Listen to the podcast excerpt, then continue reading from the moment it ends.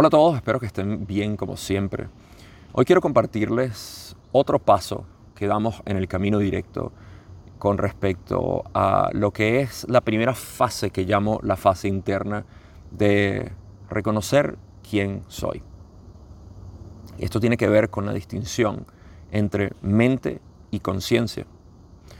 Porque como normalmente hacemos en este camino, lo único que nos interesa es analizar nuestra experiencia directa, aquello que está disponible en este preciso instante y que siempre va a estar disponible independientemente de cuál sea la situación o mi estado mental.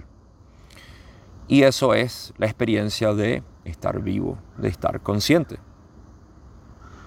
Cuando tomamos cualquier parte de nuestro día y la analizamos, nos damos cuenta de que podemos dividir lo que es la mente y conciencia. Normalmente, en nuestra experiencia, hemos estado tan involucrados en la mente, o en otras palabras, en lo que está sucediendo, que no prestamos atención a aquello que es por defecto, que es la conciencia. Y esto es lo primero que tenemos que investigar.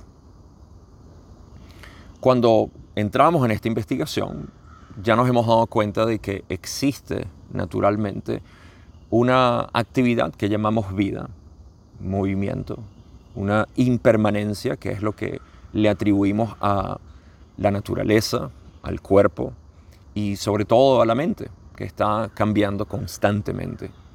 Nada es estático, todo está en movimiento o todo está en constante cambio. Pudiéramos utilizar la palabra transformación también y si queremos ser un poquito más eh, profundos, pudiéramos decir evolución. Pero por ahora no nos interesa entrar a esos conceptos filosóficos, porque lo que hacen es simplemente distraernos hacia lo que puede significar eso a la larga. Simplemente nos interesa la experiencia directa, donde no sabemos que hay evolución, no hay nada, simplemente estamos conscientes de que hay cambios, de que hay movimiento, de que nada permanece igual. Y en ese momento nos damos cuenta de que también existe algo previo a lo que es la experiencia de cambio, la experiencia de movimiento. Y eso es la conciencia. En esta distinción nos damos cuenta de que la conciencia, a diferencia de lo que está en movimiento, mantiene su misma cualidad de conciencia, de simplemente estar consciente de lo que está sucediendo. En pocas palabras, la conciencia es lo único en nuestra experiencia que podemos llamar permanente. Y la distinción entre la permanencia de la conciencia y la cualidad cambiante de la realidad, una vez más, del cuerpo, que se extiende hacia todo lo que estamos viendo, si estamos dentro de una habitación, el cuerpo es toda la habitación. Si estamos viendo las estrellas, el cuerpo es desde esta sensación física hasta las estrellas. Galaxias, si estamos viendo a través de un telescopio, si estamos viendo lo que es eh, lo más lejano que hay en el universo, el cuerpo se extiende hacia todo. Esta es la razón por la cual es tan fascinante estudiar el cosmos, porque nos damos cuenta, inconscientemente quizá, de que eso soy yo de que todo eso que estoy observando en realidad soy yo. Y sin embargo, el cuasar más antiguo del universo también está cambiando. Todo este cuerpo está cambiando. En la mente pasa lo mismo. Y de hecho pasa mucho más rápido que lo que llamamos la realidad física, o la realidad material, energética.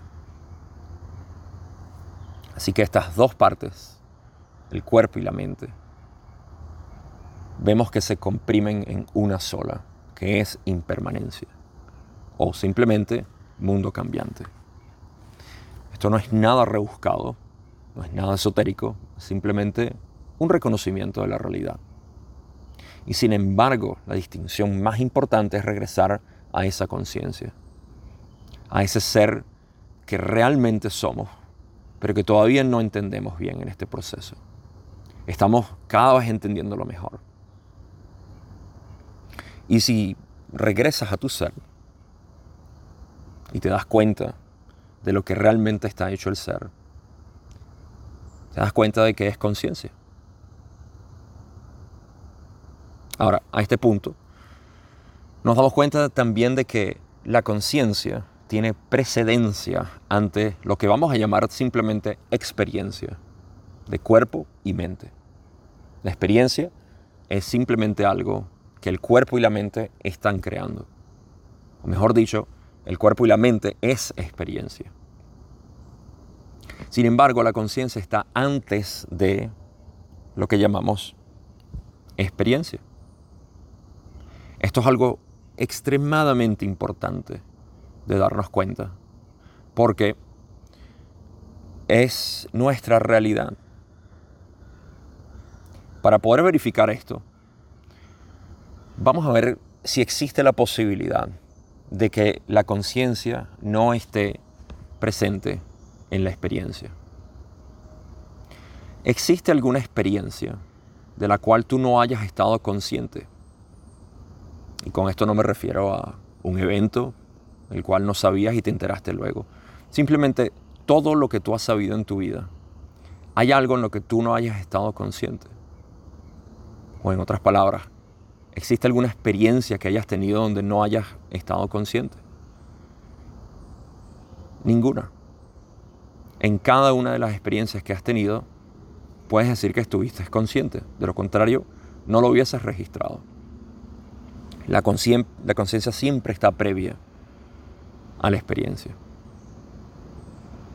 Y ahí nos damos cuenta de que hay una precedencia, hay una jerarquía, por así decir, dentro de lo que es la vida. Y esa es la conciencia. Otro detalle importante que puede suceder aquí es que entendamos esto de manera intelectual.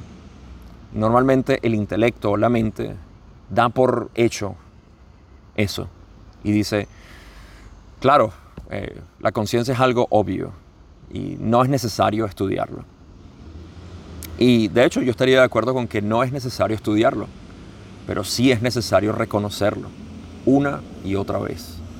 Porque en esa simplicidad que estamos dando por hecho están todas las respuestas del camino espiritual. De hecho, cualquier camino espiritual es simplemente un regreso a este reconocimiento del ser. Por eso en el camino directo la primera fase es el camino interno. Es poder regresar a nuestra esencia para poder vivir desde ahí. Porque la, la idea que se fabrica cuando estamos inconscientes o en desconocimiento de quién realmente soy, esa idea es que yo debo vivir desde la mente yo debo ser alguien mental, psíquico.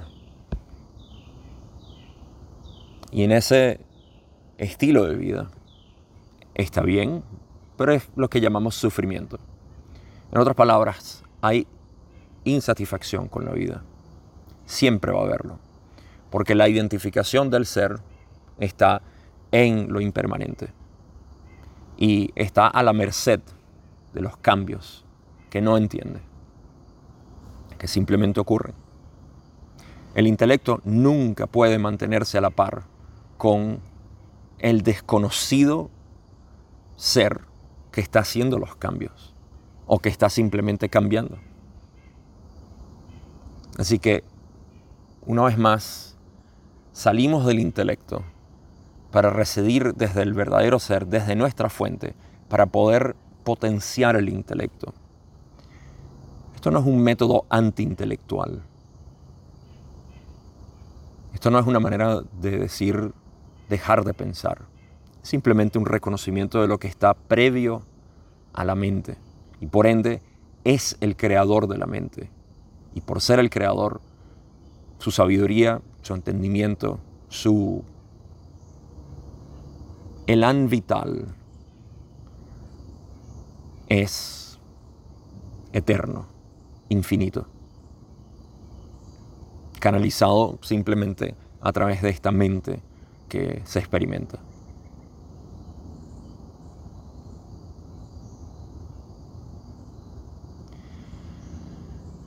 En esta distinción empezamos a darnos cuenta también de que hay un verdadero ser y en este verdadero ser se despeja lo que conocemos como ego. Ya a esta altura, dentro de lo que es este método del camino directo a la autorrealización, hemos reconocido aquello que no somos. El ego básicamente es algo que se reconoce, se revela a través del el reconocimiento de lo que no soy. Esa es la parte impermanente. Cuando empezamos a revelar esta conciencia, empezamos a hacer la distinción de la conciencia que ahora estamos reforzando. Y el ego no se disuelve por acción de alguien, porque no hay nadie quien lo disuelva. Simplemente se disuelve del mismo modo como una sombra. Al brillar la luz, desaparece. Porque así como la sombra es la ausencia de luz y por ende crea la ilusión de una figura, de una forma específica. Ese es el ego, es una forma que es imaginaria, únicamente por la ausencia de luz, que es la metáfora de la ausencia, o lo que llamamos ignorancia, eh, ignorancia avidya en sánscrito. Es ignorancia de quienes somos, desconocimiento. Y la luz es la metáfora de la conciencia. Cuando nos hacemos conscientes de lo que no somos, la sombra se disipa. El ego se disuelve solo. Podríamos decir que la conciencia es lo que disuelve el ego. Y por ende, la invitación es una vez más a nuestra fuente, a nuestro ser, que es lo más profundo que podemos investigar y reconocer como quién soy. Pero por contraste, ahora que el ego se está disolviendo naturalmente a través de la emanación de conciencia constante de nuestro ser, un nuevo ser empieza a brillar, que es nuestro ser espontáneo, nuestro ser genuino. Por eso digo, esto no es un método antiintelectual. Esto es un simple reconocimiento de lo que es para disipar aquello que hemos estado creyendo que somos durante años de condicionamiento.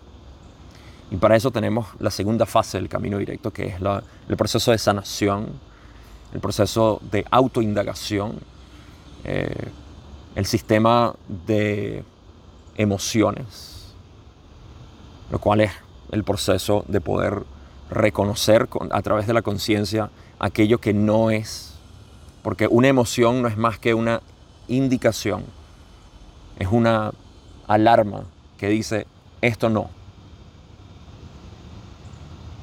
Es el camino equivocado. Es un sistema de guía que tenemos interno en nuestro cuerpo energético, pudiéramos decir, que mantiene siempre las alarmas sonando cuando algo no es.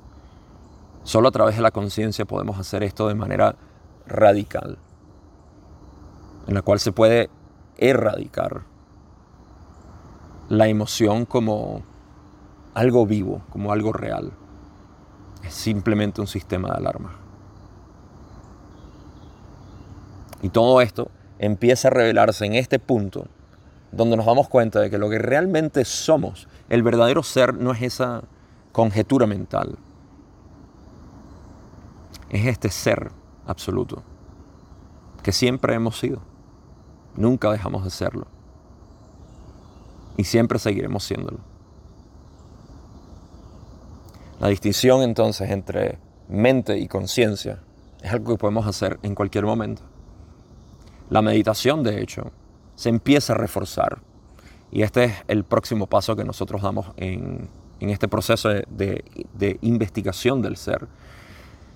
Porque la meditación es simplemente este reconocimiento reforzado una y otra vez que con el tiempo se transforma. Por eso es que la capacidad de meditar eh, digamos que aumenta a través del tiempo, cuando somos capaces de residir en el ser. Eso es lo que conocemos como samadhi, el estado más elevado de meditación. Algo que hablaremos en otro video, pero esa es en esencia la esencia de la meditación. Eso es todo lo que les quería compartir por hoy. Eh, me contenta y me alegra poder compartir este tipo de contenido para los que están interesados en el camino directo y quieren saber un poco más de lo que es este proceso, de lo que hacemos en, en esta investigación y sobre todo la simplicidad del proceso, lo cual no requiere conocimiento de ningún tipo. Si son estudiantes de la ley del uno, de budismo, de cristianismo, de sufismo, no importa de dónde vengan, ah, todos somos eh, herederos de esta, de esta realidad y podemos explorarla a través de experiencia directa. No es necesario ningún concepto complejo ni ningún conocimiento previo en realidad. De hecho, em, hay dos cosas que traen el conocimiento previo. Uno puede ser un impedimento cuando intentamos comprenderlo a través de ahí, pero dos puede ser una gran ayuda para celebrar y disfrutar más aún esta realidad. Así que lo que hacemos con el conocimiento conceptual en este camino es uno, tratar de eliminar el impedimento que puede causar y dos, más importante, es crear un vehículo a través de ese conocimiento conceptual para poder celebrar y disfrutar la realidad. Espero que continúen bien en su día, que la pasen fantástico porque ¿por qué no celebrarlo? Simplemente el hecho de que estás consciente de esta abundante y rica realidad vibrante es suficiente. Así que pasen buen día, buenas noches. Sin más nada que decir, nos vemos en el próximo video.